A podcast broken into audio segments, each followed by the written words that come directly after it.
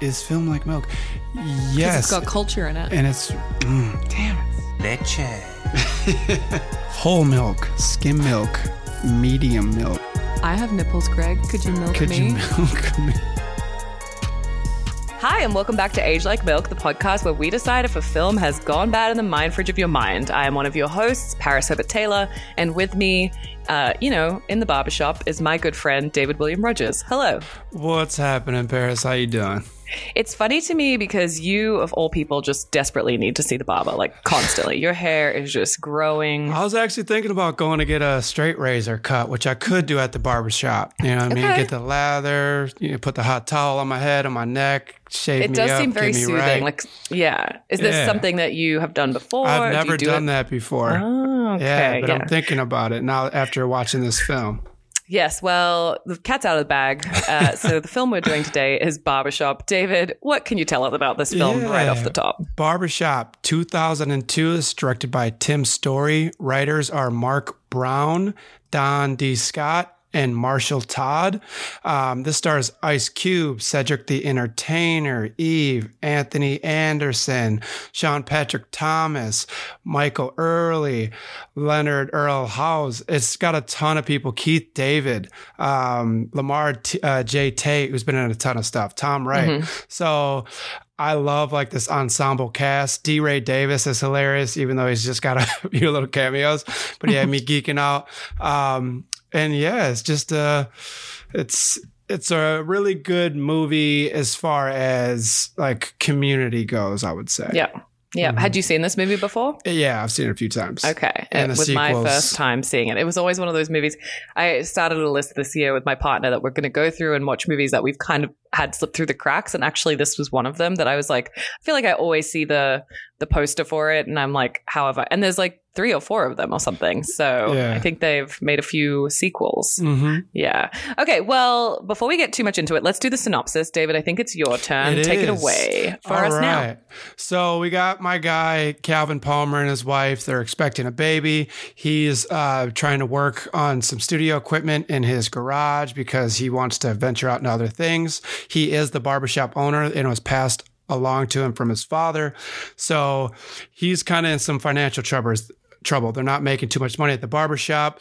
Um, and he's looking to get money from this loan shark, which is Keith David, Lester Wallace's character. He actually sells the barbershop to Lester uh, for twenty thousand dollars, um, and he starts to regret it as he's seeing all the people that come through the shop, all the life and love and joy that the connection brings between all those people that stop there. It's a big staple in the community, and he goes back to Lester. Lester's like, "No, I need the twenty grand I borrowed you plus another twenty, and while this is going on, Anthony Anderson had stolen an ATM machine, him and his buddy, and he used one of the employees' trucks um, at the barbershop. So you got this other line, this other story, like where people are getting chased by the cops, and it's pretty funny with Anthony. Uh, Anthony Anderson's character, but in the end, um, they go to Lester Wallace's shop. The cops are looking for the ATM machine. Anthony Anderson's there. So is uh, Ice Cube. And they ended up getting the right guy. And he gets his shop back, makes a deal with Lester, and he gets his shop back. And he gets a reward, 50K, for turning in the. Um, the ATM machine. So ends well. And uh, like I said, this movie's about community. It's got a ton of good characters and they just kind of build off each other. And it's a, it's a fun watch. That's a great introduction, David. So we're actually not alone discussing this film today. We have a good friend of mine, Amadou Diallo. Hello and welcome. Hey, Paris. Hey, David. What Great to be here. Joining us from not so sunny California today, but previously a resident of New York. I feel very lucky to have you in town. Amadou and I, you know, before we started recording, we were just talking to David about how we know each other. We know each other through a good friend of the podcast, Saeed Crumpler, who is crushing it in this business. And Saeed, you know, at one point during the pandemic was like, every month I'm going to do a, a script group where he got together like a bunch of his writer friends and we watch a pilot and then we read the script and then we get together on Zoom and we discuss it. And it's really fun. It's amazing to have a community of people. Um, everyone in our group is is just growing, and it's great to see the support. But Amadou, you're a TV and screenwriter, a TV screenwriter, TV and screenwriter. Are those two different jobs? Yes. No. Film and TV. Film and TV screenwriter. um, you're a Renaissance man with a career that has spanned multiple art forms. You've toured and recorded as a jazz musician, hence the instruments I can see behind you. You've had solo photography exhibits. Um, and your pieces have appeared in places like the Washington Post, the Atlantic, and PBS NewsHour. But you broke into the industry, which we're always so curious how people got their starts, um, as a staff writer on the AMC drama Parish. And then now you're on Billions, which is exciting. You're a story editor, and you currently staffed on a show at Hulu, which is about uh, Sammy Davis Jr. So it's kind of like a marriage of your music, your writing, um, and you were also a member of the Mentorship Matters Fellowship, um, which we should talk about a little bit too, because we always love to talk about the fellowship. So welcome to the podcast. Thanks for joining us. Yeah, sure. No, I'm excited. I'm looking forward to it. Um, and any excuse to watch Barbershop Yeah. is so, so this was your choice. So obviously you had seen it before. yes, yeah. It's So- it. No, it's funny because I'd seen it years ago, and then I have two kids, and a lot of times, you know, I, was like, "Hey, you guys got to see this movie." You know, when I think they're old enough or something, something that I thought was really funny, and nine times out of ten, it's aged horribly. It's totally inappropriate. It's like misogynistic, homophobic, whatever. And it's you know, I'm like, I'm like two for thirty-seven. So yeah, it is awkward. I mean, that's the so, sort of whole genesis of this podcast is like there are so many movies from when I was in middle school, like my favorite rom coms and stuff that you watch as an adult, and you're like, oh, this is a terrible message for kids, you know. So it is funny to to reimagine them. But what was it that made you want to do this specific movie for the podcast? Why did you want to jump back into it? Well, I think so. Years ago, this was one of the films that uh, I wanted to introduce my kids to, and this was one of my two of 37. So when I talked to you, I was like, "Oh yeah, it's been a minute. I need to, I need to see this again and make sure you know that now." Now, as a as a fully formed adult, it still holds up. You know, it's Yeah. kid friendly, but do I still like it? So Yeah, for sure. And David, when was the first time that you watched this film? Probably around when it came out. Mm-hmm. Yeah, 2002. so I was like in high school. Um, yeah, this movie's. I was geeking out watching it this morning again, and it's just I don't know. It gets me. Well, you know, as someone who could not be further from, you know, Chicago and the black community as a white Australian who was raised in Hong Kong, I found the movie very interesting because I think it taps into like the cultural significance of a barbershop. And that was the first thing I wanted to ask you guys about. Like, you know, this film is not very complicated. We kind of covered it in the synopsis. It's you've really got two storylines running parallel, but the thing that really holds it together is right there in the name. It's the barbershop, it's the community. So I don't know, do these types of barbershops still exist everywhere? I feel like they're becoming fewer and fewer. Yeah, they do. No, yeah, yeah, Yeah. Any any black neighborhood, Mhm. there's barbershops. Like in Fort Greene in Brooklyn, you know, where I am before I jumped out here for this gig, um, there's like, you know, five or six of them. So it's always a thing of like choosing your shop, like which one you're going to go to. And in New York, it's interesting because there's a lot of uh, barbershops owned by, you've got like the, the Lat- Latino barbershops. Then you've got like a lot of like the Jamaican Caribbean barbershops. I think what I've seen disappear is the more like black American owned ones. I feel like are fewer. Um, but there's still barbershops serving that community. And that's always been like a, it's a very guy centered thing, but that's always been like a focal point of the community. You know, that's kind of where you kind of find your people a little bit. Paris, there's one on the corner on La Brea. No, I've seen that one, but that's why I was like, that's kind of the only one I've seen. Again, like West Hollywood, where we live, is not typically considered a black neighborhood. And I'm sure if I was going to, you know, like New York, like you said, I maybe notice it more. But I also think it's, you know, you notice what you notice. I don't go to salons for community. I mean, I think we've all become a little bit more siloed after the pandemic, you know, because we were always wearing masks and there wasn't so much the community of just hanging out. Like the first thing that really struck me about this film was the old guy that they call Checkers. Like, hey, Checkers. And it's just this like old guy who literally doesn't get his hair cut, I don't think, the entire film. And he's just sitting there all day, every day playing playing checkers, right? Mm-hmm. It's just like the scene in Coming to America, where I was there's just all, say that. all yeah. guys are just chilling. Um, yeah, and it's funny because there's a. all barbershops are probably a little bit different, but there's still like the same kind of dynamic where like I used to go when I had hair, uh, my cousin and I, and like someone, you know, be in a rush and offer you money to jump you in line. Like things mm. like that. Be like, hey man, I'll give you I'll give you ten bucks if you let me get cut first, you know? And a haircut could take half an hour.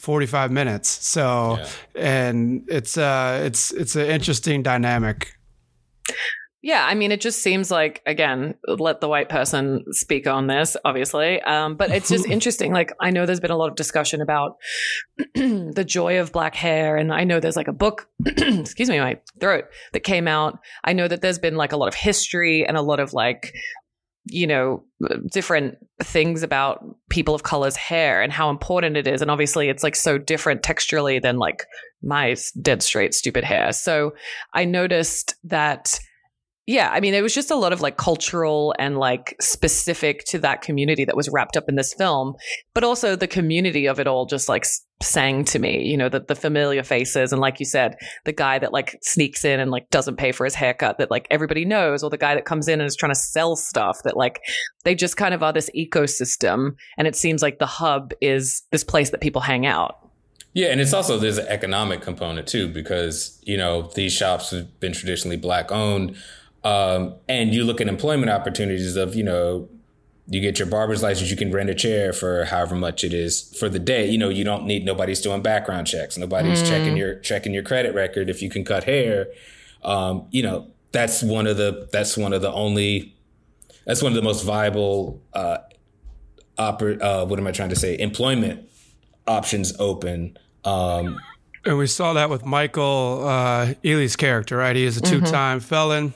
Third strikes, yep. you're out. Yep. Thanks to the Clintons. Yep. Um, and how, how cool is it for Michael Ealy playing like all gangstered out? Like, yeah, I mean, because his career is, has been totally different. Totally different. This is one of the first roles I ever saw him in, though. Yeah. So like that was kind of the foundation for me. But um I did find that funny because like you could kind of tell out of all of them he was like very polished and I don't know. It just it maybe it's just I couldn't unsee him from other movies and stuff that I've seen yeah. him in, but I was like yeah, but I, I did kind of want to talk about that the like the economics, uh, the job like the station and how we look at these jobs because they discuss it right? Um, they say like you know a barbershop is a good trade uh, being a barber is a good trade. And uh, sean patrick thomas jimmy jams uh, which is a great name you know, he's kind of like an educated asshole and he's kind of shitting on people. He's like, well, I went to college. I'm going to do this. I'm going to do that. And they get in an argument like, well, this is a good profession. Um, so I was kind of thinking about how we look at jobs, especially in the U.S. If you're not a doctor, lawyer, uh, or this blue, or blue that. Blue collar versus white collar type yeah, thing. Yeah. Yeah. And it's like, well, this is a good job. They care about what they do. They're passionate about it. So I, I thought that was an interesting, you know, commentary there, on that. There's a history behind it too. I mean, if you look back in the black community going, you know, like 30s and 40s and 50s before government jobs were opened up to black folks. Cause, you know, if I look at certainly my grandparents' generation and even my parents' generation, um, growing up in, I was born in DC, grew up in Baltimore, and the pinnacle for black folks, working class black folks, is get a government job, get a job okay. at the post office post or the printing off, office. Yeah. That was like the safe career thing. You could save up, get yourself a house. But before those kind of jobs were integrated, you know, it was cutting hair, barbering, you know, learning how to give somebody a shave. Again, it's like this whole self reliant thing of like, what can I do with very little capital outlay? All you need is a blade, you know, nowadays clippers. So I think it is historically, it's a very, it's, it's very much centered in the history of Black America. Mm. It's interesting, yeah.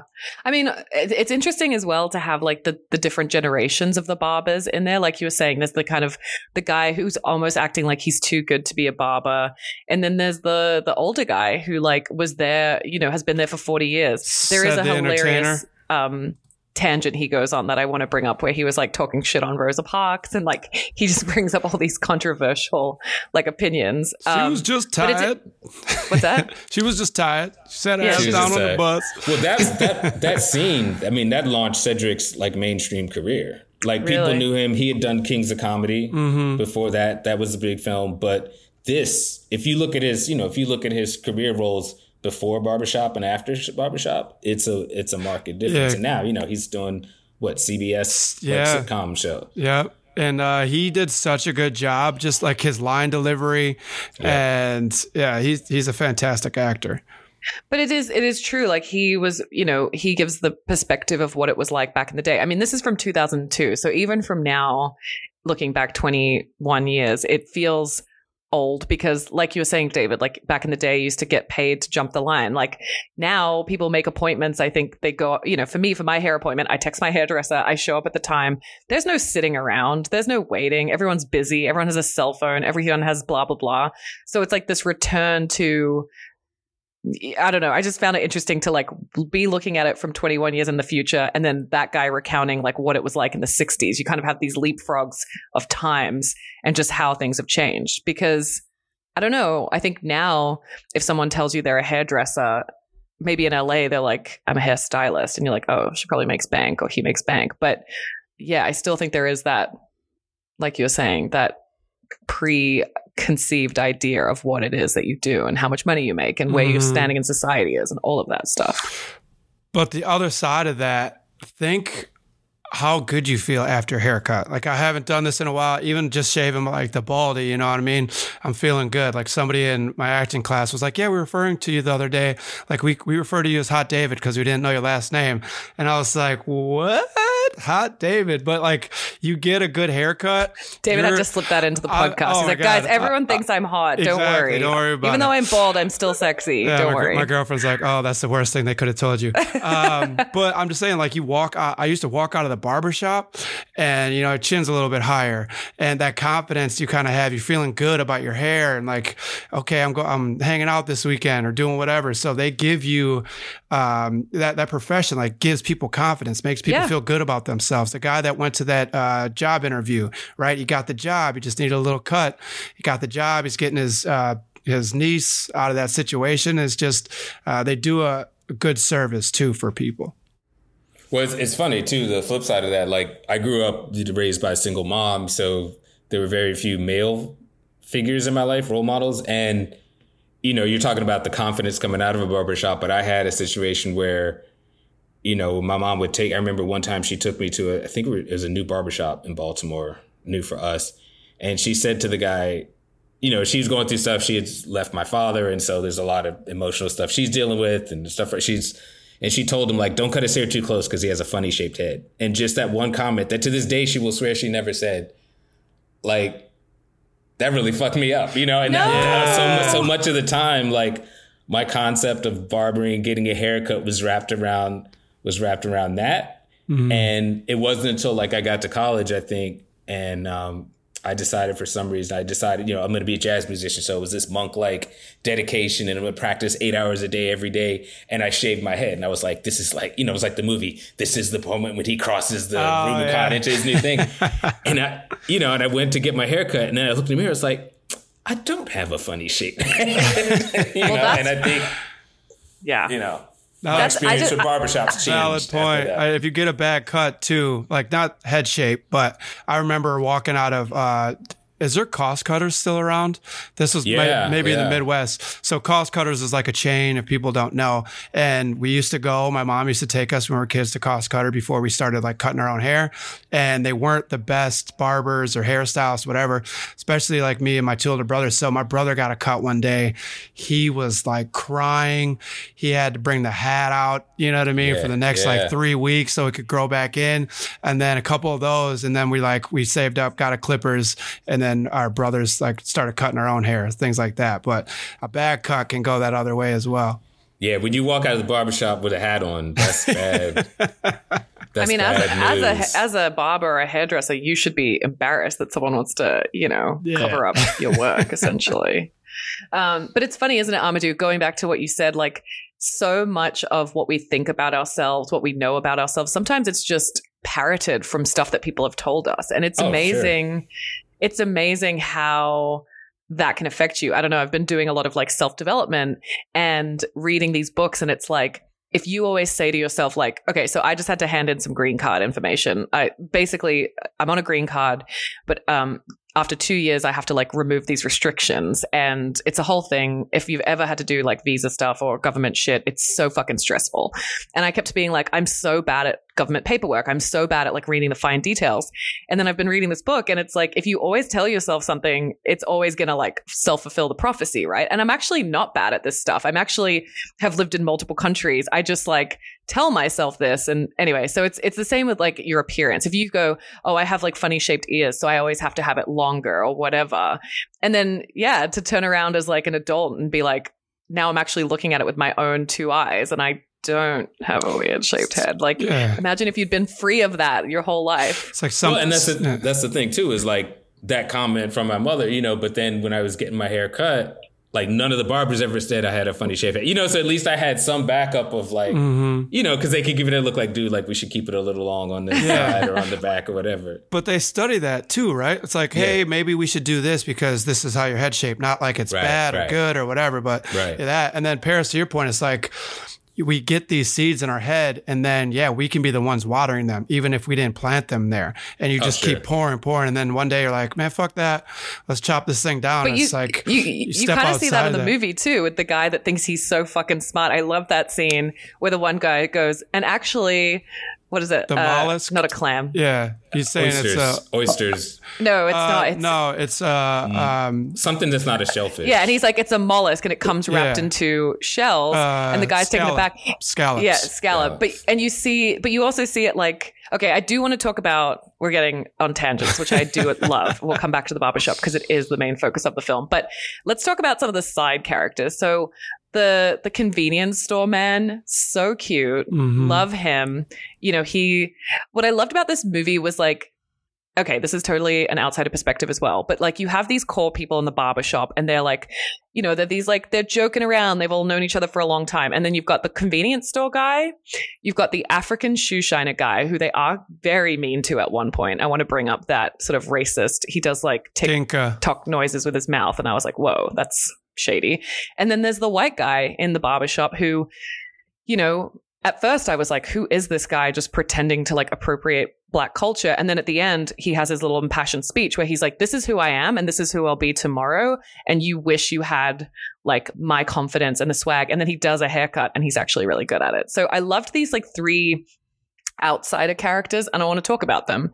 What do you think, David? Did you have a new appreciation for it watching it this time, especially Um, after? So you know. yeah, I, I kind of probably took out some of the negative things that they talk about. They're talking about the store clerk, especially like Cedric the Entertainer. They were saying is like India or Pakistani, and then I don't care if he's blah blah blah, blah like making fun of him a little bit. And then um, with Isaac's um, character, the the white barber, same thing. They just Sean Patrick Thomas just keeps going at him, going at him, going at him. Um, but what I do like about this movie is that they they expose that which happens in life and then they say like it's more about acceptance with this film and they put that in there with that shop owner comes back because Ice Cube was like, "Hey, stay strong, brother." He's like, "You know what? I was having a really shitty time, and I thought about your words, and you know what? It is fine." And the funny thing is, there's no money in that ATM, and he's like, "I'm good. Like, you don't have to pay me for this." And then same with uh, with Isaac uh, Sean Patrick Thomas was giving him shit the whole time. And then he's like, you know what, man? Fuck, I, I, I have been an asshole. Why don't you give me a cut? And they kind of found, you know, that uh, he, Jimmy Jams, Sean Patrick Thomas was an asshole to him any, anymore. Isaac felt good about that. He's like turned and he's like smiling. He's like, yeah, I do got it. So I, I, there are some things that I was like, oh, kind of a red flag in this movie, but they end up um, like showing more of acceptance in this movie, and it's like more feel good. Yeah, Yeah. and I think too the thing I'm curious about is Isaac, like if uh, Mark and the other writers of the film, if the studio had them put a white character in, because you don't really need it for the story. I mean, it fits thematically with some stuff, but you could have covered that. Or the other op- possibility is maybe preemptively you put a thing because you know you think you're selling like a, a movie with an all black cast basically set in Chicago in a barbershop in 2002, right? Like that's not that's pulling a fucking boulder up a hill, pushing a boulder up a hill, right? So I'd be curious to know if I ever, you know, meet them, get a chance to to pick their brain and just know where the genesis of that character came from. But and it's but it's played very well and it's sincere and it's like you know like Dave's saying it's a feel good movie and it's this is the thing about Barbershop. It's a comedy, but it's a very sweet movie. Mm-hmm. It is. At at its heart, it's a very sweet. But it Story. it also it also tackles, you know, when you were saying that, David, I was thinking about like Eve's character. She's the only woman in this incredibly male dominated environment. And Amadou, you were saying like a barbershop tends to be quite a male dominated space as well, like traditionally. It's almost like but then again, like, you know, I when I think about the main group, when you really t- it's hard in an ensemble and I was thinking about this in the first five minutes of the film because, like, a lot of times I'll write something and then I'll get a note back. Like, there's just too many characters that you're introducing us to. And that kind of is a similar vibe in this film. It's a little bit overwhelming. You just, you know, I mean, you get little snippets, like, you know, the uppity guy is in the, in the coffee shop and he's like, got the most insane coffee order. I would actually love to go to a coffee shop with you, David, and try to order exactly what this guy ordered and see what the fuck it tastes like. Or Yeah. if the co- coffee person's like, get out of my place, you know? but like, you see him do a brief thing. Then you see like Eve's interaction with her like cheating boyfriend. And then you see like, yeah, Ice Cube's character. Like every single person in this film has their struggle. As a collective, it's hard to pick out necessarily like which one's struggling the most, except if it's like the white guy where you're like, okay, why do you sound like that? Why you're in this movie? Or like, you know, these these outsiders that look like outsiders from their physical appearance. But then you realize like everybody feels like an outsider, you know, from the guys robbing the convenience store because they need money or whatever, you know, from from the African guy who just wants to be loved and wants to be a barber and is trying to fit into America. Like it's just interesting. But I, for Isaac though, and with him being in this movie, it's he could have grown up up the street from that barbershop, right? Oh, sure, sure. And, uh, Yeah. That's what I'm. I'm just saying, like, why he's in this movie, and I'm thinking about like kids. I I grew up in like predominantly white schools, and you know, middle school, everybody would love. Everybody I played football with loved rap, right? And then fast forward a couple years in high school, they're talking about how like just rap genre is trash and all this stuff and blah blah blah. And I'm like, well, you weren't saying that three four years ago. You're a totally different person. Like, so you're kind of fake. Are you saying I- white people take culture and then Yeah. discard it when Well, it doesn't ex- fit them? That is exactly. shocking and new But- information. Isaac was who he was. And he's like, hey, I'm going to be this tomorrow and the next day and the next mm-hmm. day. And you got to respect that. And it might have been troublesome or hard for him to break through to people, especially Sean Patrick Thomas. But if you, he kept showing up, he's going to work and he can cut hair and he is who he is. And then you get But that. we get we get about the spectrum. respect. Then you've got an actually African guy working in the shop, and they're so, So- dismissive of him. Yes, Well- but again, so I'm going to go ahead. No, I was just to say that's a. I mean, that's a real, real split between Black Americans and African Americans, Africans who come here, first generation. Like on the outside, it might look like a monolithic thing, but that's a very, very big Oh, divide. yeah. Because I mean, you just look at culturally what America exports about Black people in the media portrayals. So anybody in any country, whether it's Africa, whether it's India, whether it's wherever, has you know preconceived notions of Black people, and then you tack on it this you know the immigrant story of I came here with five dollars in my pocket and I built up a thing and I run all the donut shops in L.A. or I do this thing or I do that. Then yeah, you can say.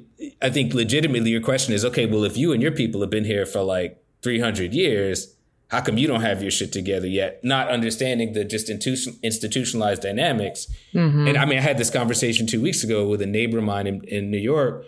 Um, great guy from Yemen, raising his kids, working in like a you know convenience store, and he's like, "Yeah, this is a great country. Anybody here who can't work, like they're just lazy because you could just anybody could just get a job." And and like, look, I can't fault him for that because if you come here as an adult and you just look at the landscape, yeah, it looks like we're just lazy and we don't have our shit together. Um, and and again, and that's not a that's not always a racial line. Like you can come from Africa, you could be Nigerian, Senegalese, come back here, or you know, you could talk about how Nigerians feel about Ghanaians, or how Ghana, you know, mm-hmm. Ghanaians have a certain reputation of this is their kind of thing. Well, Senegalese do this, or Nigerians are good at this, or these, you know.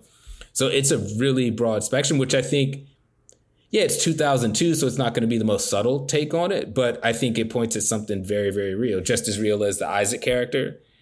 Um, you know, and I think that's something that's important to to that was certainly important to get out there at that time because nobody's really talking about it, but everybody has experienced it. Yeah. I think it's also important, like, obviously, like you were saying, Amadou, to make this film was probably such a Goliath effort, you know, to like drag this boulder up a hill. But I think for dumb, dumb white people like me, it just shows like there are, you know, there is, it's not like, it's like the Asian community. Like I saw a documentary and it was like, did you know that like Filipinos make up like the second biggest um, Asian popul- uh, population in America? But when you, you know, people are just like, oh, they're Asian. It groups it together. And actually, like Filipinos have a very different like background from the Chinese, from the Koreans. You know, everybody has their specific culture. And so I think you know, middle America might look at a film like Barbershop and be like, it's a black movie, like, you know, and sort of categorize it like that. And then you actually dig into the surface. And that's what I was saying. Like every single person has their thing. What I did love was that the outsiders, like the African guy, the white guy, and then the, the guy on the corner, the convenience store, you could tell, like you were saying, Amadou, like people come to this country and they are just like so enamored. They're like, I'm going to make it. It's the American dream. And did you notice every single one of them was in love with like a strong black African or American black woman. like it was just like funny. It was like Ice Cube was noticing this for the first time. Like he sees the hot wife of like the convenience store guy. The super hot chick gets out of the car from the white guy and the, the super smart guy is like, what the fuck? Like it's just so, it's just so funny to me. Yeah. They're, But- they're in, like they're all in on the culture. to to your point though like with people probably um you know the african character coming over and seeing that. It's also how we how we view things. And you talk about like being grateful for what you have. But if you're in this country you know growing up black like oh, look at how milwaukee's been set up since i've been before i was born and still the same bullshit today. I'm going to probably say the same thing for dc baltimore right? And but you got people coming over here that might have been even from shittier situations and more like an oppressive government with no like uh, social structure or help. And they come over here it's like oh i can do this. I love this country. But kids that grew up in milwaukee baltimore dc that saw all this bullshit jobs or companies getting pulled out factories parents losing their jobs drugs all that shit. And then they're like well fuck that. You know what i mean? You are going to have some kind of chip on your shoulder. So like amadou was saying it's such a broad spectrum. And yeah and like even um, you know uh, refugee or whatever going from like Nigeria to Greece would have experienced a ton of racism. Mm-hmm. and then coming here it's so it's all it's that whole thing is kind of wild to me But it's about identity too. I mean, I think that's the big difference because when you look at any group that has come here, whether it's a developing country, whether they came fleeing refugee status oppression, like like my wife is uh, is Bangladeshi. She was born in the states, but her parents grew up in well, it was India when they were born. But you know, Bangladesh, small country, not a lot of money, a lot of you know, a lot of poverty, um, and a lot of corruption. But man, the the the pride, the national pride and identity of Bangladeshis. Oh, yeah. When they, it's nuts. Like, yeah, 1971, man, was our independence. We could tell you this. We could do this, do this, this, this. Um, and I think so. Then when when you come here to this country as an immigrant with a s- with a very solid rooted sense of self and identity and of your history, whereas here for Black Americans, for what we're taught in school, our history is just slavery and oppression. Right. Whereas and, if and, and it was at- all s- stolen from you essentially because you might not know like what your heritage is. Oh, like, it's not even might. Like, there's no way to know. Like, Yeah. my father is actually African, so I at least know where that half of me came from. But that's that's pretty rare. So I think if you if you talk about just you know the dynamics of what a difference knowing who you are, knowing your history, like you can you know. I was taught that slavery is our history, but as an you know young man and adult, I learned like slavery is the exception to our history Yeah. as a people, right? Mm-hmm. And that's that's a big big difference. Yeah. And that you know that transcends like economic, socioeconomic status, because then you believe that there's something out there for you. just how you guys are saying with that thing that gets in your head. You thought your head was a certain way. Paris was saying she can't do something. Some kid growing up thinking slavery is all my history and that's it. When you start looking at some of these positive things or, you know, going to like an African American history museum, you're like, oh shit. Oh, this person did that. This person invented this. They contribute. Yeah. And then you start feeling, oh, wow. You know, Right. So a- and that's yeah, why this kind of movie I think is important because I know I've had this conversation with a number of my friends of color. It's like we're tired of slave movies. We don't want to be re-traumatized over and over again. Like that's not the only thing about us. And I forget what the quote is. Maybe one of you knows it, but it's like slavery is something that was inf- done to the community. It's not something that they like.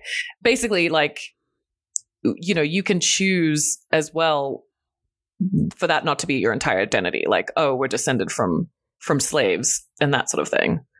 Like, I don't know what I'm trying to say. Well, I mean, but that, I mean, if you're talking about that, the the issue with those is that most of those movies are for a white audience. Like that's an education of slavery was really bad. Like if you, you know, there's been a few that that.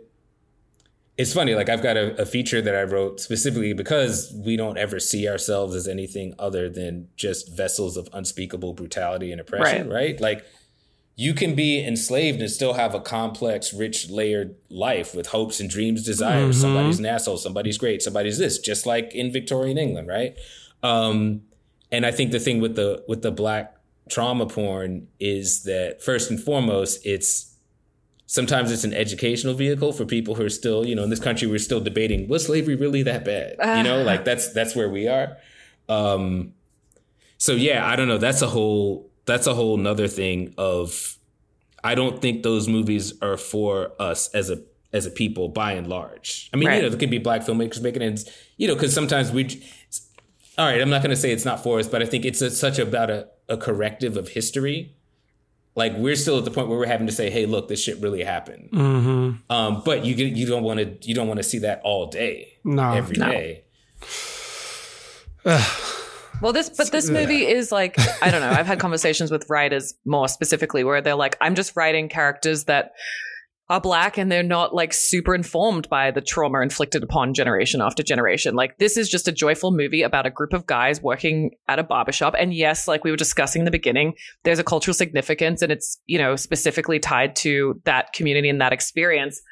But it's not like they don't like bring up like that. You know, there's obviously mention to the two-time felon and you can see like i just wrote down a couple of notes and one of them was like i think it's the older guy the um the entertainer cedric the entertainer where he goes black people don't know how to act. And i was like you know why what are you saying about uh, it, it was just like again like all this conversation about like rosa parks was just tired. I just found the whole dialogue of it probably as an outsider very interesting you know Well, but I think that's real too. And I think, you know, what he even says in the line is like, okay, since it's us, just us, if it was a room full of white people, I wouldn't say this. I mean, I think that's mm-hmm. that's kind of the brilliance of that movie is that it is dealing with universal themes, but it's set in such a specific time and place that you can get into nuances where, you know, and I think that's why that that scene jumped off so big with Cedric. I mean, just the media after that, like you know, it's like he's dissing Rosa Parks. Like that's the one thing you can't. Yeah, yeah. You know, Martin Luther King. Okay, he had his women on the side, whatever, but you can't Yeah. see Rosa Parks. You know,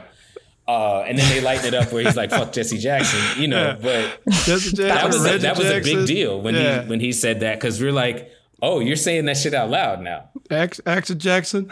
Um, Yeah, yeah, my- yeah. Randy Tito, Anybody can get it. Marlon. Yeah. he he was a great he was a great mirror i think he was like able to be that character that like Michael Well- Ealy says it though as well, and that's when uh, Sean Patrick Thomas like kind of says like, "Oh, I agree with that stance," and they kind of get into it because Michael Ealy saying is like, "Yeah, if they're talking about reparations, he's like."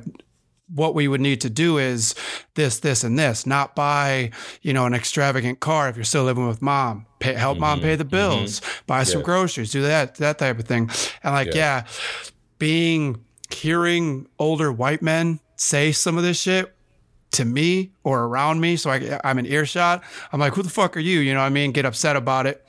But then I have had these talks with, you know, like cousins or you know shit like that. So it is kind of, uh, it's yeah. No, So- there's the truths you talk among your say among mm-hmm. yourselves, but you don't want to hear that from somebody Yeah. who's benefiting from that shit. Because, but I think that's true. I mean, we got to give this so much credit for they made a comedy, a mainstream comedy that talked about reparations, that talked mm-hmm. about the inability of felons to get hired, that talk, you know what I mean? It, it, I think sometimes we lose sight of how hard it is to get that into films, especially if we're looking at it through a 2023 lens. But you know, 2002, come on, it's It's amazing. I think people are also nervous to touch it. I think I think the Black Lives Matter movement, you know, people I just look back at like how involved some people were with posting about stuff. I mean, the black square on Instagram was a whole fucking thing. But, you know, and then and then it's like, well, people just they just don't want to touch it. And this film like went there. And and okay, it did it with a comedic bent, but it really raised some some questions and some things and it was like a conversation that you felt like you were allowed to have access to um, as an outsider for me anyways i was like oh yeah, they wouldn't have been able to make this movie if it was a drama. Like they would, no. you know what I mean? It's like you got to give them the ice cream if you're going to throw some broccoli and spinach in there. How I and say I think, that: bake the spinach into the cake. Like there yeah. you go. And that's the genius of it, because ultimately, what are you? You know, you're trying to get a message out. You're trying to. I mean, this is a movie that 2002 depicts black men in a positive light, but that's mm-hmm. also realistic. Okay, so Michael, uh, Ricky, he went to jail. He did time, but he's clearly a good person. Mm-hmm. Do you know what I mean? And he doesn't take the gun and go after go after the guy. So it's not fantasy land like everybody's got an MBA and you know driving a Porsche, but mm. it's also not everybody's just succumbing to what's out there. I think you know you got to give a. I mean, it's not super easy to make that movie today. Even mm. you know we don't see that many of them, but we weren't seeing any in 2002. Right. That's why I like with comedy, you can disarm people. Yeah, which is great. But but also like you were saying, not not to live in fantasy land with this with this world, we still have bad guys that take advantage of a situation. Like, but then I wrote that down because I wasn't sure what was going to happen at the end because I was like, he's like threatening to call the police on this guy. Like that seems very like snitchy, which I feel like is a not I don't know. There was still like people taking advantage of each other. You know, like um, David, what's his name? David Anthony. I saw him on a plane recently. He was the only person not wearing a mask, and I was like, oh, uh, Anthony Anderson. I was like, is he doing that? Because when I flew back from New York, I was like, is he just trying to get people to notice him? I was like, hey, we see you. Um, but like he, you know, he fucking steals from his cousin Ricky. Like in the opening scene, the bumper gets ripped off and the license plate gets left behind. And then when when Ricky gets picked up and he's in jail, he's like, haha, motherfucker. Like, by the time you get out, like, I w- you'll never see me again. Like, these characters are flawed. They're still like fucking each other over. They're, you know, but then they're learning. I don't know. Right. Like, but, uh, sorry, sorry. No, I was just, gonna, I was just gonna say, like, I think, like, if it was like, if this was like created by a white person, it would be like everyone's doing perfectly, like you were saying, like everyone's perfect, but you see these like different facets of life and people just being assholes. Like everybody's selfish at their core. I don't know. But it's also the two, you know, quote unquote criminals in the movie. Like you feel for them because it's such a it's such a slapstick kind of thing. Like you don't you're not making them not be criminals, but you're also not demonizing them as yes. these irredeemable characters that you see with both of them. If they just had a shot at something, clearly they would rather be doing something other than this. Like it points at like the desperation of that of like you know, we're carrying this ATM up a flight of stairs. So I think that's the value of when you have, you know, when you have black people making movies or in decision making positions making movies about black people is yeah, you can say not everybody's not, you know, the Cosby family, but let's still look at these as as like real characters with dimension that we can have empathy and sympathy for and actually root for. Like, you know, if they had gotten away with it, as long as Ricky didn't get jacked, you know, nobody would have been super mad at that because they were they were like Mutt and Jeff, right? Yeah, yeah, those two they're hilarious. Yeah, that, was, I was going to say that was big my and small man. That, I'm a sucker yeah. for that. And but then, that was that was also my favorite storyline because they just like literally had this completely parallel storyline. I don't even think um, obviously the one guy goes to the to the barber store, but I don't think Anthony Anderson was really in any scenes with people until the very end when there was kind of that confrontation. Mm-hmm. He kind of like all his stuff was like separate, which was funny to have this like B storyline running through. He's so talented. Uh, when he turns the corner when the cops are behind him and he puts it up against the wall and he's like yeah yeah. he's like looking over his shoulder and then the yeah. line starts to form behind him. I said it's broken. Oh yeah, my god. yeah. he's like so getting uh, more and more frustrated and frustrated with the situation and that they stole this thing. And then i geek out every time without a fail when that big dude comes down the stairs. I was gonna bring that up. That was and then when he squeezes past them and he's and, like Ooh! and, and the way they sh- and yeah. the way they shot it. Oh my yeah. god, it's yeah. so good. It's just uh, because you've been in a situation like that. Come on, man, don't like. Yeah, you could really, bro. really, for real. You gonna no, but there was a lot of physical comedy in this. I mean, Ice Cube is a very physical, funny actor. Like his face is very expressive, but like just throughout the film, I thought it was like yeah. There's a lot of stand ups in that movie. I mean, you know, Cedric was a stand up. Anthony Anderson was a stand up first. DeRay, he's a DeRay. stand up. So mm-hmm. you have from like Chicago too. you have that whole that whole class of you know you, you've got stand up comedians in that movie, and that gives it that edge to it that you know it's just hilarious. And Keith David, man, like look, we got to shout out him because he plays like the cartoon villain. Like you could just see like an animated version of him. He's just got such fake great facial expressions. He raises his eyebrow, goes up like three inches. His and it- voice too. I had to look him His- up because he has I a feel like fantastic voice. I You've mean, seen him in a ton of stuff, I bet. Yeah, I recognize him, but yeah, his voice. When I looked at his IMDb, he's done a ton of like cartoons and adult like Mhm. animation and stuff like Yeah, that. yeah, He's yeah. got a, but he definitely has one of those plastic faces as well that is just so expressive. Like when he goes to return the twenty thousand and he turns his back and then he turns back around Yep. like this evil villain. I was like, if this was like a spoof movie, you'd laugh because it's so He's like been silly. he's been doing it forever too. He was in Yeah, Platoon, um, Dead Prez, or yeah, Dead Prez. Oh man, he was in uh he was in Pi, right? Darren Aronofsky's film. I'm not sure. Oh, okay. We need he's to in see- he's in everything. We need to Yeah. see more of him. I think he needs like his own Yeah. like half hour Abbott Elementary type comedy. I that's, need- that's long overdue. And in the theater world too. Like I saw Yeah. him do I saw him do Othello. oh wow. oh shit! Yeah. But no, they were all they were all cute. I mean, listen, I think it's it's a standout ensemble, like you were saying. It's kind of hard, you know. You pick on like some of the outliers, but even like um, the woman who played Ice Cube's wife, like she was great. Like there was just a lot of nuance in the performances. There was a lot of like interesting emotional ties. Like every, it just showed me that it wasn't just like these individuals. It was a spider web. Everybody was connected in some way.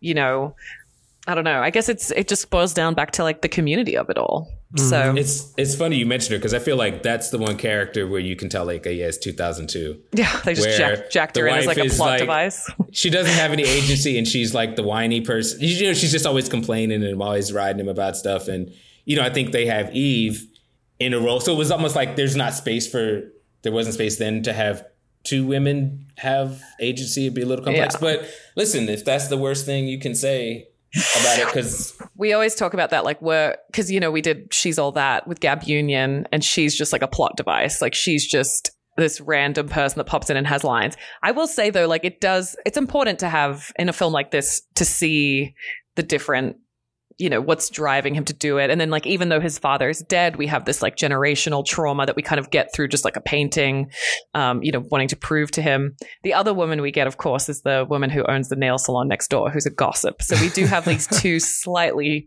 uh whiny shrill women on the fringes to be fair, and even though I brought it up, they did follow up with the whole beauty shop series. It's of true. So, you know, yeah, I think it's just if Eve, this right? if this movie's a standalone you're like yeah there's kind of one woman character but yeah like you said it's not the worst oh, there's yeah, there's many more egregious examples.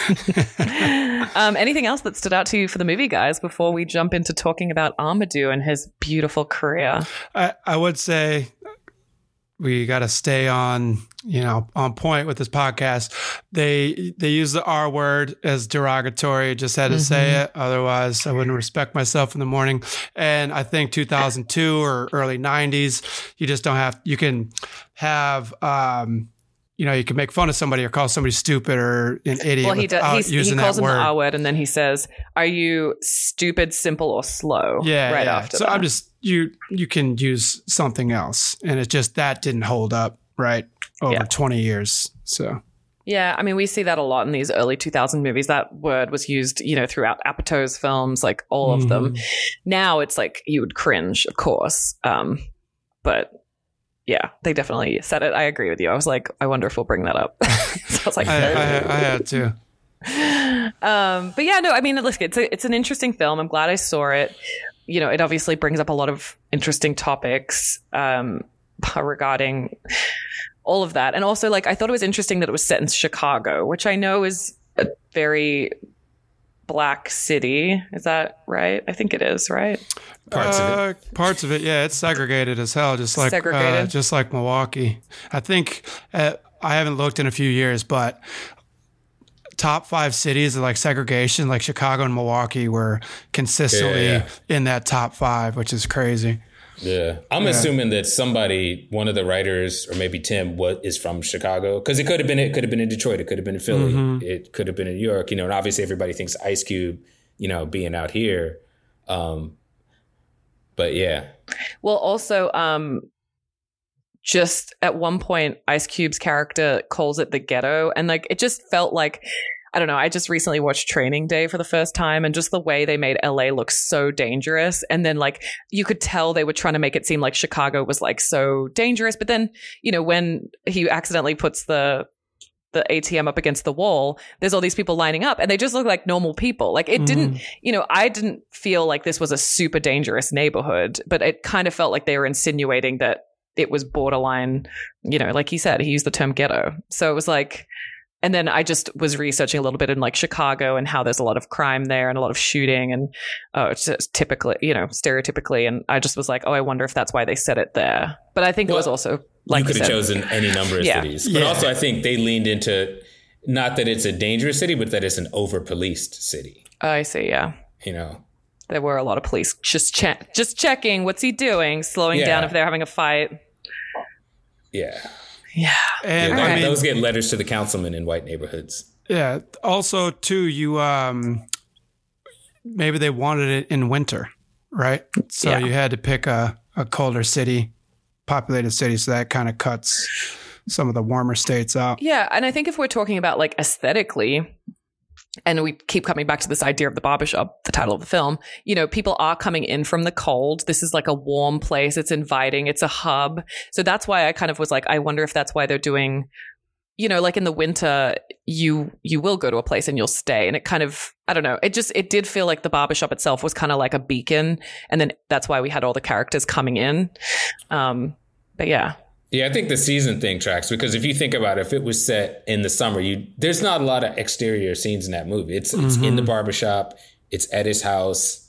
Um, so you know, it's a co- a budget thing, right? So nobody has to go take a trip out to the beach and you know. Yeah. Yeah, It's really not a lot of um, locations. It's the back room. It's the barber shop. It's grandma's house or grandma's shed. It's yeah, it's his mom's house.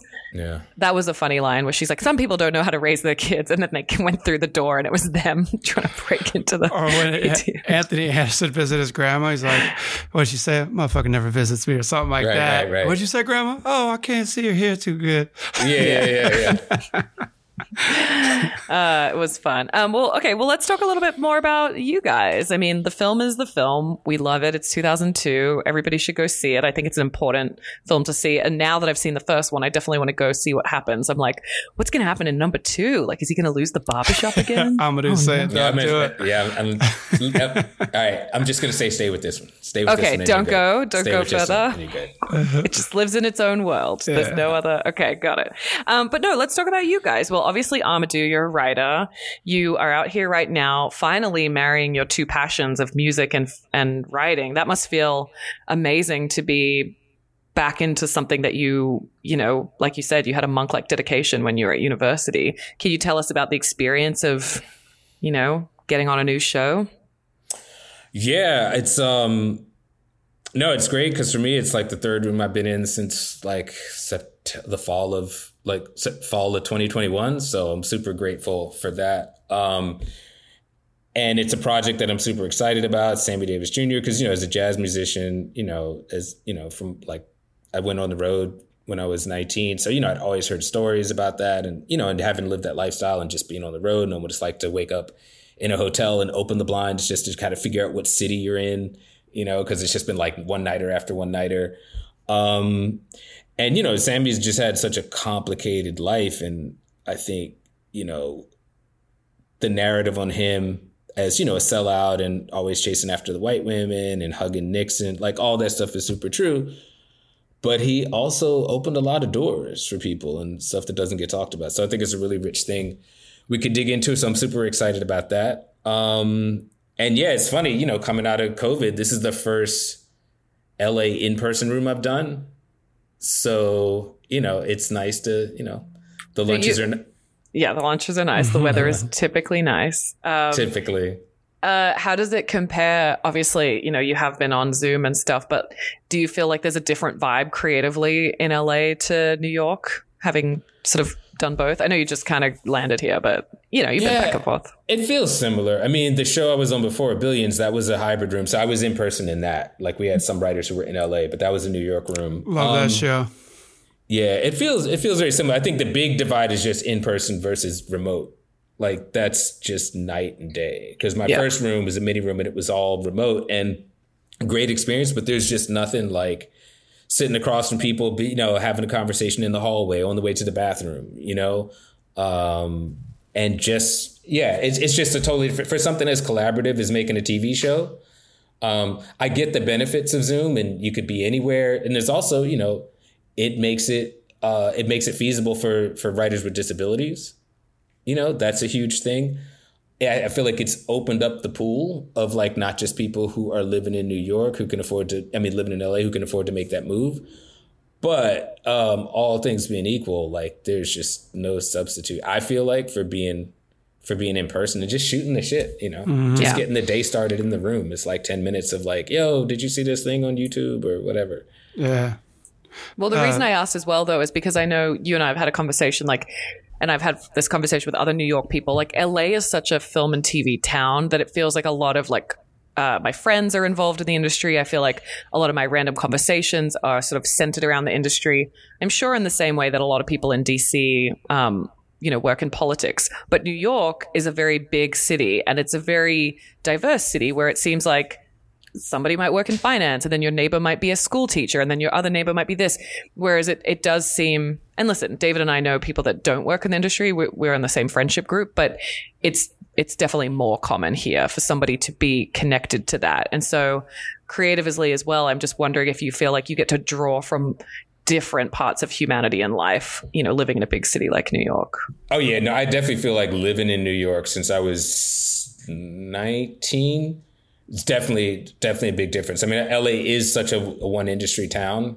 Um, whereas in New York, I look at the friendships I've been able to make, the experience I've been able to have. Um, yeah, it's just across the board. And I think also I've always appreciated the sense of New York of not only the creative energy, but just the sense that like the person you just bump shoulders into in the street, that could be the next Einstein, that could be the next fashion designer, that could be the next everything. So I think there's a, I feel like New York has a, a pretty good sort of meritocracy, at least in the creative fields, because you just never know. Like you don't shit on somebody that you haven't looked up on IMDb because you never know. Like it's possible that they were some, you know, baller thing doing in this thing. Whereas I feel like having been here for all of eight days, I feel like LA is a town where it's much more like, okay, where do you live? What kind of car do you drive? Where do you think there's all these markers that we're going to mm. judge you by? Whereas in New York, man, it's like the kid, you know, Someone sitting on the train. Park Yeah. Could be the next big thing. Can I ask you a little bit about just just being an artist? I mean, you photography, writing, music. Just this is going to be a very broad question, but um, as far as like newer artists or younger artists, like what kind of advice would you give those people? Just as far as like how you got not got into it, but like what motivates you to to do all the art and the different arts that you've done? Great question david Yeah, yeah, no, that's a great question. I think um I think for me, I've always been guided by just this feeling that there's something inside of me that I want to express. And, you know, my first opportunity to do that was as a musician, as a jazz musician. Uh and I think they all build on top of each other. Like I mean, jazz, you know, it's a completely underappreciated art form in the country that created it. Uh, but man, it's fucking hard. Like that's the hardest thing I will ever do in my life is, you know, try to play giant steps in all the keys. Like, you know, just the mastery that's required of learning your instrument. Then you're responsible for like 130 years of like musical styles and traditions. Um, and then you got to know a thousand tunes. And then after you do all that, then people are like, okay, but what's your voice? You know what I mean? It's like you got to study all these fields. You got to learn all the Coltrane stuff. I was, I was the tenor saxophone player. So study Rollins, Train, Joe Henderson, Coleman Hawkins, Lester Young, all that stuff you're responsible for. And then people are like, once you get that done, okay, now what do you have to say? And it's hmm. almost it's almost unfair, right? So I feel like to your question, I feel like being a jazz musician gave me a great grounding in two things. One, just the discipline of like, it's literally you're, you're practicing eight hours a day because there's just so much shit you're responsible for. And I remember when I got to undergrad, and I decided this is what I wanted to do. It was literally nine to five, man. You're in the practice room, and you know maybe laundry gets done that week, maybe it doesn't, but you're going to be in there with your horn. And I think so that discipline of just putting in effort day to day and knowing that that's going to pay off. Because with writing, right, like you're going to have good days and bad days, and you know that there's going to be plateaus and ups and downs, but the key is like you keep doing it. Um, so I think that gave me a really strong grounding in that that's helped, but also like music, photography, journalism, and you know, film and TV.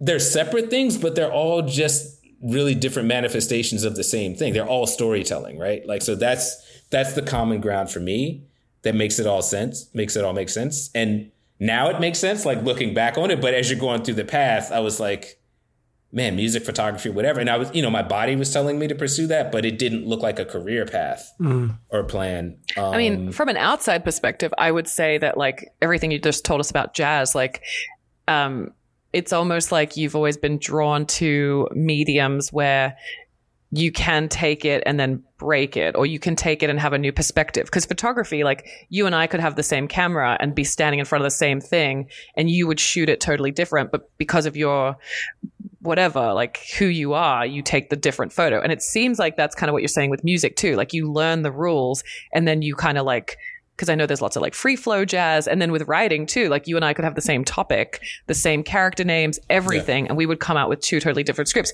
So from an outsider, it seems like it's all related. But I understand when you're in it. I'm sure also your family was like, Amadou, what in the fuck are you doing? like, pick oh, a stream.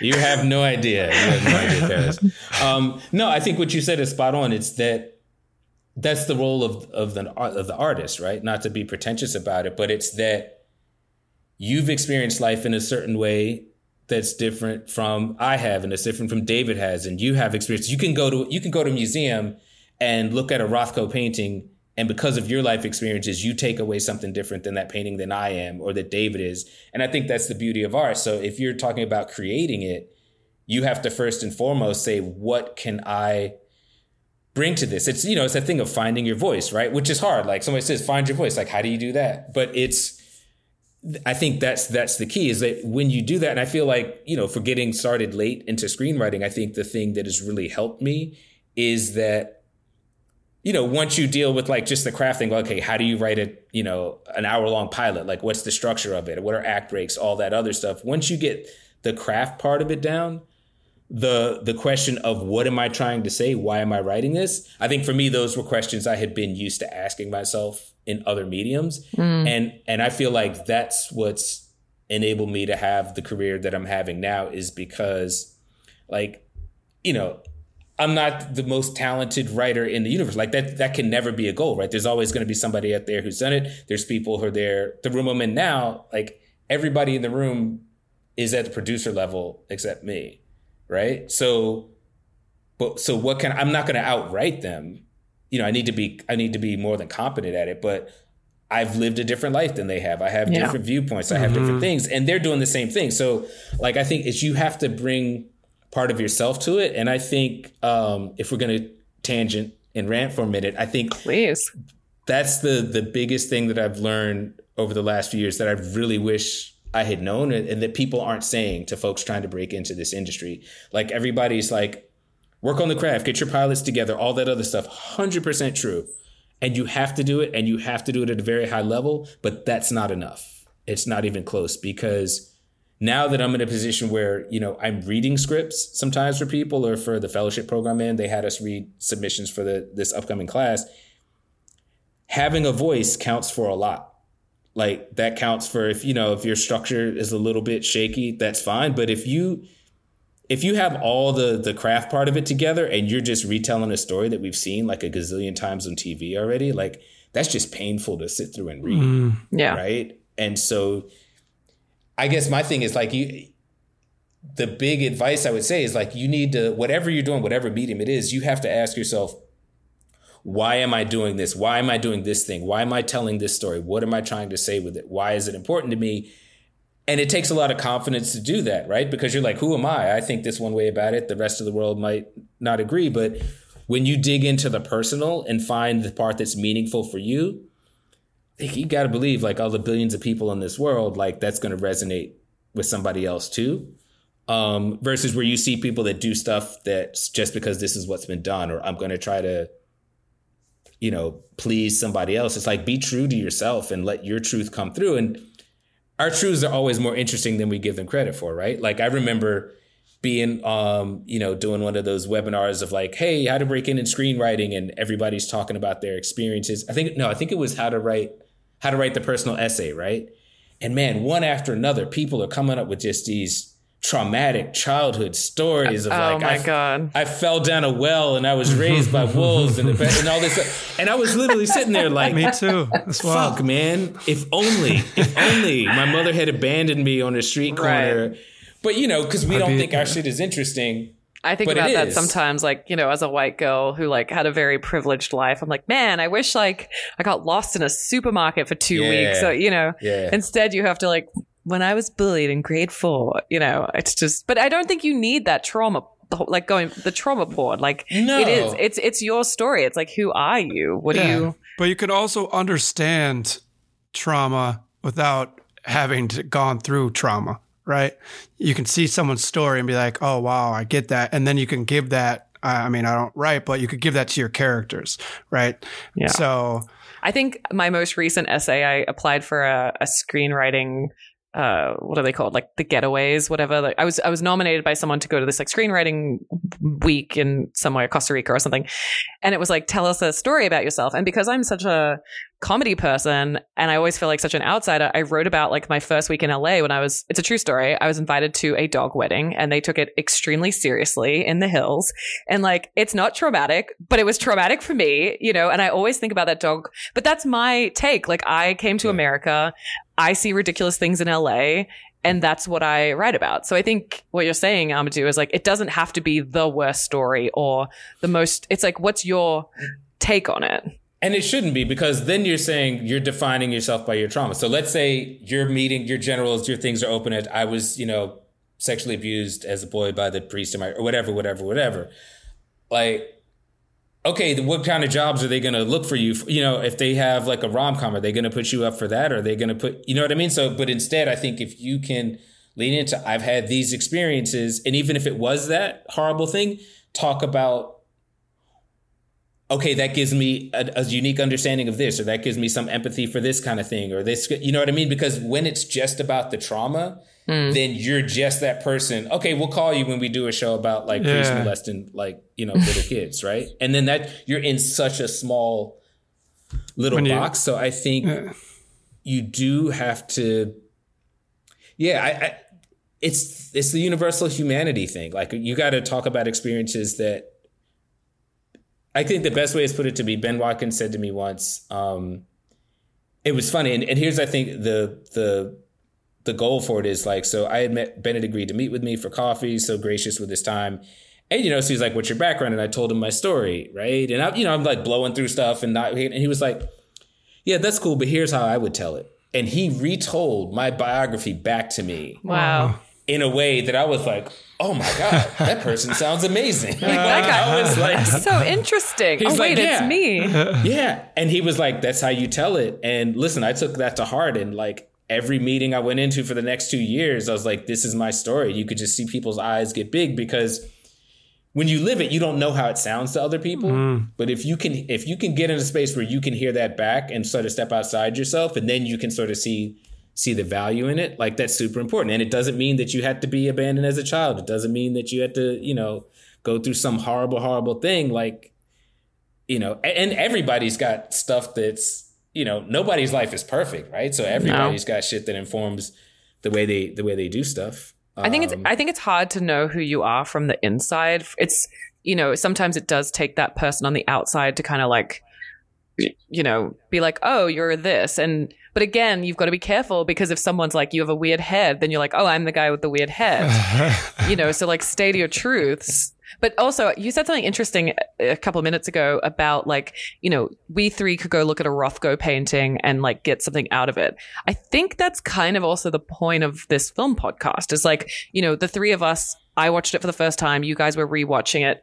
We watch a film like barbershop and it raises different questions. We are attracted to different characters. We get different things out of it. And I think, you know, it, it all ties in together with art and stuff like that. Like, this is why we it is important to invest in creative, whether it's film, music, poetry, painting, whatever, photography, because we are, you know, that is humans are we talk, we communicate, we tell stories. That's how we bond. That's our history. So I just think it's really interesting that it all flows together.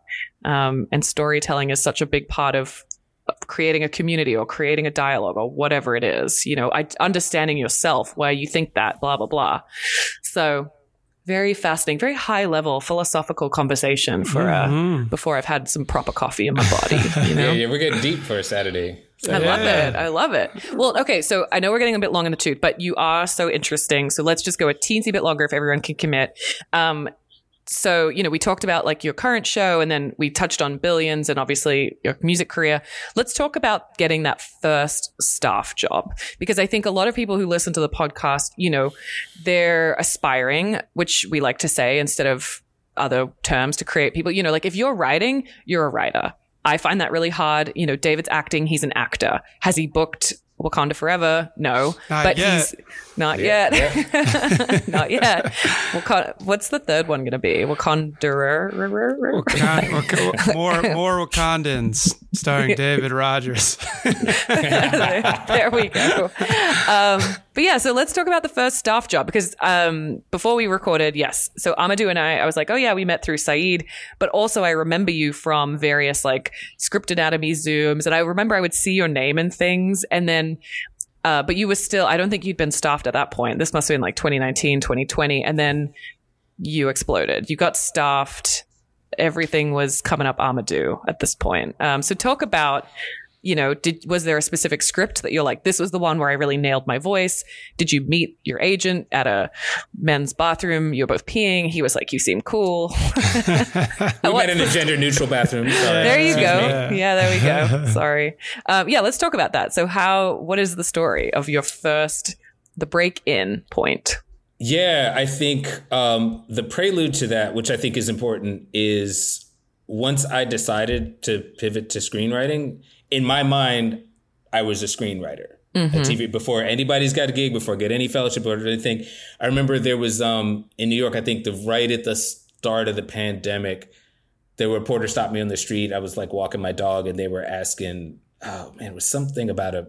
It was like, "What do you think about the rules of mask?" I answered the question, and then so they asked, "Like, what's your name? What do you do?" And I was like, "I'm "Amadou Diallo." It's like, "I'm a screenwriter," you know. And then when I think it got published, like I got a call, a call from. Um, somebody who was just like couldn't believe that I said like I was a screenwriter. I was like, they didn't ask me what I got paid to do. They asked me yeah. what I am. That's what I am right now. So I think first, like just that mindset, like I had committed to like this is what I'm gonna this is what I'm gonna do. Right? No guarantees. I, tr- I truly love that. By the way, now I'm like, should I go make business cards that just say Paris Taylor president, and do then it. like it'll just happen? Yeah, like do look, you got to put it out there. Like that's part of I think where we hold ourselves back is the fear of of course, it's not guaranteed. And look, looking back on it, I knew that I knew it was going to be tough. But if I had known how tough the odds were of breaking in as in staffing, like that's just nuts. Like if you think about that too long, you'll just talk yourself out of doing it. Yeah. Um, but I think it's important to just own it and say, hey, look, this you are you are what's inside of you. You're not necessarily what your paycheck you know says you are right like that's just what you're doing because you live in a capitalist society and you got to have money and you got to you know, pay rent um but getting back to like the first gig breaking in, um, so much of it, you know, there's always the route, there's the assistant route, right? But when I broke in, like I was too off that. Like, I'm not going to go get coffee for like 30 year olds. So that was out. Then there's the fellowships thing. I never, you know, never made it into any of those. Um, but networking was something living in New York I felt like I could do. And again, this thing of owning it, like I would tell people like, Hey, I'm writing a pilot. I'm doing this thing, you know? Um, and a couple of those people I told that turned into them telling somebody else later down the road. But the way I got my first gig was actually I joined a writers group in New hmm. York. So again, that thing of like I'm a writer, so I should be I should find a writers mm-hmm. group, right? Like giving yourself the permission to be what you are and not waiting for somebody to say validate it with a paycheck, right? Um, so uh, one a good friend of mine, one of the writers in the writers group was actually so. But at this point, I had a manager um, but hadn't been staffed. And how did you find your manager? Was it at a gender neutral bowling alley? Ah, okay. So here, okay, this is this is speaking to everything I was just saying. So I told a friend of mine who I'd known we our kids were the same age. We'd know we'd known each other since our kids were two. She's like a doc filmmaker. And so I told her I was doing this thing. I think I maybe passed her a script along. She had just had recently moved, and two doors down the street was uh, a producer, a film TV producer. She gave she introduced us. I gave that producer my pilot. She read it and then agreed to meet for coffee. So we meet for coffee. She had lots of positive things to say about it. She's like, you know, keep me posted, whatever you're doing. And she's like, you know, if you ever go to LA, there's some people I want to introduce you to. So me, I just took it at face value. So instead of thinking, oh, she's just saying that to be nice, I went home, dude, and I was like, okay, two months, I'm going to LA, just for like three days, whatever. So then I give it some time to be respectable. Wait like a couple weeks. I'm like, hey, I'm actually going to be in LA for something. And you know, if you're if you know those people who are interested, little did she know, like that was my only reason for going. Yes, I did the same thing when I was moving out here. I was like, yeah, and then you just like book the ticket. And you're like, fuck it, I'll sleep on a floor. I don't know. Yeah. So one of the people that she introduced me out here uh, was a writer, upper level writer, who read my script. We went out for coffee, and nine months later, he passed my script to the guy who's now my manager. Wow. So and it's all that stuff, and you never know what's happening. Yeah. The tentacles are out there. Um, so that led to me getting repped, and then so the friend of mine who was in the writers group, he actually he called me up one day and said, "Hey man, there's a show that you'd be great for."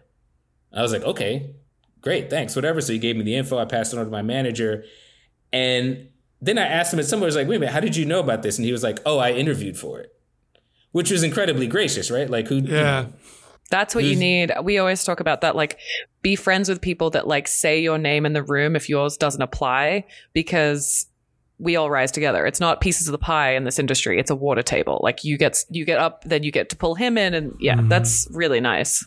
Right. Well, but here's the thing though. So then I, you know, I told my manager about it. So he got my script in front of the guy and I actually, I was able to make a couple of calls. You know, you could you IMDb the, the showrunner and see if you know somebody who knows him and somebody was able to make a phone call. So I think that got my script off the bottom. Like my manager got in the pile. That phone call got my script on the top and he read it. We had a meeting and, and my friend was still up for that gig, but I got the oh. gig instead. So it was a, that, yeah, you, you know how the rest of that Is the friend still? Is this stuff still a friend? To me, yeah. I, but I think it's a, you know, I think it's a difficult thing. Like, but here, here's the other thing I, I, will, I will say. I feel like everybody trying to break into this industry says, "Oh, if only I knew like Steven Spielberg or Lee Dan or whatever." Like everybody wants to know. But if you want to be around successful people, that means that sometimes and maybe a lot of times you're going to have to see people at your level get exactly the same shit you wanted. And you have to be okay with that. Mm-hmm. um, because that's just gonna that's just gonna happen. Yeah. so incredibly gra- grateful that he did that. Yeah, but you know probably. i was he, he might low key wish he didn't, but Yeah, but who, who's Yeah, to, tell, but- but who's to say thing, that he was going to get it even if Amadou That's- wasn't in it? Right? If I it wasn't that's the his to get, it wasn't his. That's what I think. So- that's what I think. It's like yeah. if something's for you, it will never miss. I think David, as an actor as well, like that's something you probably have to deal with all the time. It time. wasn't because, my role. Right. but there's also like yeah. there might be five guys that look so similar to you in this industry, you know, whatever. Mm-hmm. So, yeah, I Yeah, love that. and listen though. it's it's hard because it's hard to be, you know it's it's hard enough to make it in by itself but what you need is people around you who are doing the same thing that you are but everybody's journey is going to be different right so some Yeah. people are going to be ahead of you some people are going to be behind you so if some people are behind you don't be an asshole to them if some mm-hmm. people are ahead of you don't Well- be like the bitter person you know we are, do you guys? I think you guys call it something different. We call it snakes and ladders. You know that board game? I think you guys called it chutes, chutes. chutes and Chutes ladders, and ladders. Okay, yeah. so think about life like that, right? Like you could be winning the game and then like God forbid something happens, you have to leave LA or New York or like you have to take time out, maybe you break your leg, whatever. That's a that's a snake. You could go all the way down to like the second box. So that's why like when you say somebody's behind you, I don't it's not in in our business it's not like a traditional race it's like a race in zero gravity where you're just like and then like suddenly like you know someone gets a gust of wind and then they go up and then you know their foot catches on a hook and you flip you know you're held back i just think yeah so it's important to be good to everybody around you because you just don't know um, at all. I will say, I feel like I've been on my path recently because all of my friends are succeeding. And when you see everyone around you starting to grow, you're like, oh, I'm tapped in. For and sure. also, you need to see that it's real. Like, you need to. Mm. What I get excited about is if a peer of mine gets some amazing shit, even if it's shit I wanted, I'm like, okay, now I know it's possible, right? Because this whole Yeah. the industry's so opaque. Everything's in a black box. Everything's like fucking secret for no fucking reason. So you need you need examples to say like, oh, somebody is breaking in as a writer who's not 23 and just got out of film school. Like, I need I need to see that so that I know that it's you know that it's possible for It's me. attainable. But I think to your point, you know, you got to be good to people around you, but it's also like, even if that, you know, just if, if being a good person doesn't appeal to you, you could think of it like this: like, this is such a small town, and everybody thinks about money, but the currency that's traded is information, and people are always talking, and when they're talking about you. Do you want that conversation to be this person's an asshole or this person's a great this person's a great guy, a great woman, a great person who's always positive, always shows the energy? Or do you want it to be like, yeah, this person's just bitter and cynical? Because they are going to talk. And you don't have to be Shonda Rhimes for people to talk about you. You could just be on your second show or your first show, or you could just you could be a grumpy PA that always has a Right. sad face on. Um, it's true. and that no no amount of talent if you're coming certainly as a person of color or any underrepresented group no amount of talent is going to trump that at the beginning so if you're thinking oh i'm just so amazing on the page i could be an asshole no you can't No, sir. And also, like, we're too tired of assholes these days. You know, for every asshole, genius, you know, Einstein level writer who just crafts the most beautiful scripts, like, would I rather be in a room with that person or would I rather be in a room with a person that, like, makes me feel like sunshine and makes me laugh first thing in the morning or, like, remembers my coffee order or, you know, there's, there's talent and then there's, like, this industry is collaborative. So, yeah. well i mean here's the thing is like once you get to a point obviously you have to have the goods right? Like for writers you have to have the pilot you have to have the scripts. That's just to get you past the first gatekeeper. Once you're past that gatekeeper nobody gives a shit about your your script or your pilot. They want to know like are you a psycho or not? Like are you can i spend eight hours with you? Because you've already proven to somebody if, That if somebody refers you to me you've already proven to that person that you can write. So i don't even need Mm-hmm. to read that stuff. Now i just need to know do i want to spend eight hours a day with you? And that's like that's so up there. That's more than like 50% of the job. For sure. um, people people you know people work with people they want to work with. Yeah. Great advice. Oh, so Yeah. fascinating. Mm-hmm. Like, just so wonderful to have you on the podcast and to have this perspective because, you know, you are crushing it in your career. And It's a Yeah. good conversation to start the year, right? yeah, To hopefully Yeah. this invigorates some people. If you you know kick that self doubt out of your head, keep grinding, positive except attitude. Except about your head because it definitely is a weird shape. Your mom was right. That's a callback. That's a callback. Uh, she was right the whole time. You have the weirdest head I've ever seen. Um, no, but for real, it's true. It's true. It's like empowering, but also I think one thing that I'm picking up from your life story and the stuff we've been talking about, like there is a discipline to it. So like. I love manifesting. I think Shonda Rhimes had this great speech uh, where she was like, "Look, you can read all the books in the world, you can daydream about it, but like ass in chair. If you want to be a writer, ass in chair, writing. If you want to be an actor, get yourself to those auditions, be studying the scenes. Like whatever it is, you don't have to be Amadou level nine hours a day because some of us, you know, have jobs. But if you can, yes, if this is your dream, do it. So I feel very inspired. Thank you so much for for the pep talk. Yeah now here's the thing if it was easy imagine the additional competition you'd have for what you're trying to do like that's why it's hard it's supposed to be But some of it is hard also to get over that mental hurdle. And it's kind of to bring it back to the film, The Barbershop. Uh, you know, some of it as well is like those limiting beliefs. And when they have that conversation about like what it means to be a barber, you're a therapist, you're a, a listener, you're a this, you're a counselor, you're a stylist, you're a this. Like take pride in it as well. And, you know, yeah, Own it. and also break that mental barrier. Like you can, if you want to do it, just fucking do it yep a- and rant. Okay, we're very long in the tooth. Thank you guys for spending so much time. Um, we do have to give a quick shout out to someone in the cast or crew. David, why don't you kick us off so that uh, Amadou can see Hey. how it goes? I went with Felicia Fasano. Great name, first of all. She was a casting director on this movie. Yeah. Um, so she's got a couple things coming up uh, Open Book, Survival of the Thickest, um, but she's got 97 previous. Damn. Yeah, she did A League of Their Own, the Amazon TV Great show. series. Yeah, I haven't jumped into that yet, that though. one has something to say. Like speaking of people speaking their truth, female baseball in the yeah, around the war times, lo- lots of lesbians, some stories. We love it. She, uh, yeah, casting director for White Famous, which I actually saw them shooting an episode of that. I th- it's not a show anymore, but um, that was an interesting one. House of Lies, which was a great show. Uh, Constantine, yeah. So she's been doing her thing. Obviously, spoke about it a little bit to start with. This has an amazing cast, great ensemble. All these people work together so well, and um, work well off of each other. And I thought this, uh, she did a great job in the casting. So, Felicia, we see you and we appreciate you. We see you and we appreciate you. Amadou, who you got to shout out? I got to go with my man Terence Blanchard, the composer of the music for this film.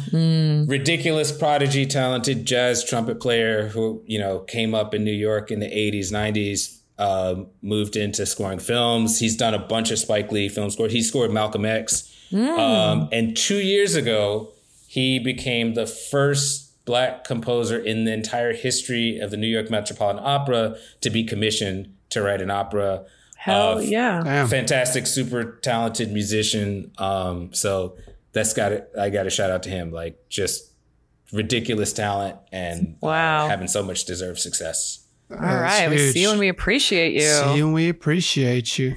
Okay, I went with Trisha Schneider, partly because I every time I get to say Schneider, the Schneider Schneider cut. cut, I love it. Um, but Trisha was the set decorator on this film, um, and I thought the set decoration was great. You know, like in the barbershop, there were all these little things. You know, they made it seem so lived in, so beat up. I loved. I always love like scanning like someone's room for like the knickknacks and the tchotchkes. Like it just adds so much dimension. Even like uh yeah in the barbershop like what they had lined up. I know this is more props but like you know the one like guy had the old pearl handled razors. Like it just all tied together so well and it, it just really informs a character and i don't think set decks get their day and it's all part of the community. So trisha for the last nine years it looks like has been the set decorator on chicago pd she has done 144 episodes. She's done many other things as well, but that seems to be like her home from 2014 to currently. So I think that's very impressive. I'm sure she's from Chicago or lives in Chicago. I think, I don't know if they shoot Chicago PD. They probably don't shoot it there. They probably shoot it here on a soundstage. But in theory, you know, Barbershop was a Chicago movie. This is a Chicago show. Um, and we appreciate her contribution to this film. So, Trisha, we see you and we appreciate you. Yeah, Trisha. All right, guys, it's that time. Well, first of all, Amadou, where can people find you if they want to connect with you, follow you, DM you pictures of their cats? I don't know what what are and we'll drop them in the show notes too. What is what is your Instagram, Twitter, blah blah blah. That's so funny. Before Elon Musk bought it, I would have had a Twitter thing, but I I bailed on Twitter. So uh, I'm in the digital, the social media wilderness right now. So uh, Okay. you just got to bump into me in a coffee shop. Okay, but they can watch Billions. They'll see your watch work, and then yeah, they'll just have to find you in a random coffee shop somewhere. Or a gender neutral bathroom. or a gender neutral bathroom or a barbershop getting the guy to just keep one patch on one side of your head because of Put a funny shit. Yeah, to Yeah. even it out. Yeah. Yeah. Gumby silly. on the side, little Eddie Munster. that was great. The monster cut. When you come home with the monster cut, yo, yo, that's for real. That's for real. Uh, David's going to get that haircut next. He's going to Yes, somehow figure sir. it out how to grow the hair and then cut it into that. They're working Um, But on we it. have to decide whether this film has aged like milk or not. David, what are you saying? I'm gonna say this movie did not age like milk. I think it held up. Um, I was like I said, I was geeking out this morning. It made me feel good to start the day.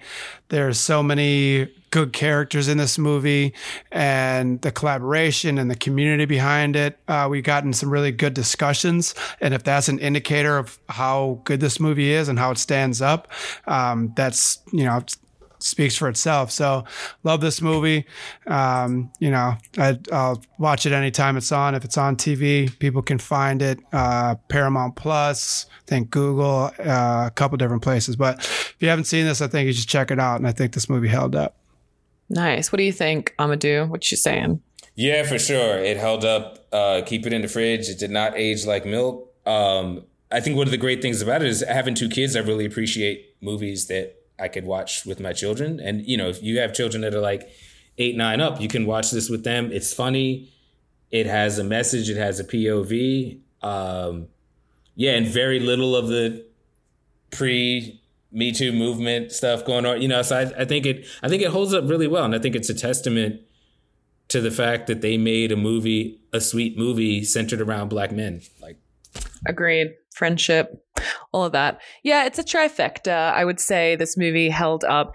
I mean, with the caveat that there might have been like a few little barbershop hairs in the milk that you might want to pick out, like the R word. Yeah. You know, Well done. um, yeah, you're just like, ooh, what is that? This milk tastes great, but what is that? I'll just take that out real quick. And you know, yeah, I mean, I personally, as a woman too, I would have loved to see a bit more conversation between women that weren't revolving around relationships, especially Eve. Like her kind of major plot line is that she's getting cheated on and she needs to stand up for herself. I'm sure she's got other things going on. She's a barber. She's doing cool things. Um, so that would be my only criticism, but.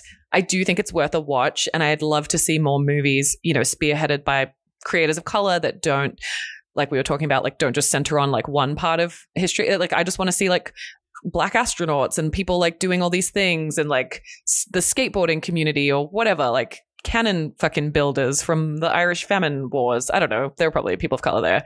And let's see those stories. It doesn't have to be like fully you know leaning into the one traumatic or not the one multiple things that happened to you know were inflicted upon black Mhm. people. It's like to see this joy and i think that's where we're going which makes me feel good. So amadou we'd love to have you back on the podcast in the future. We'll check in. Good luck.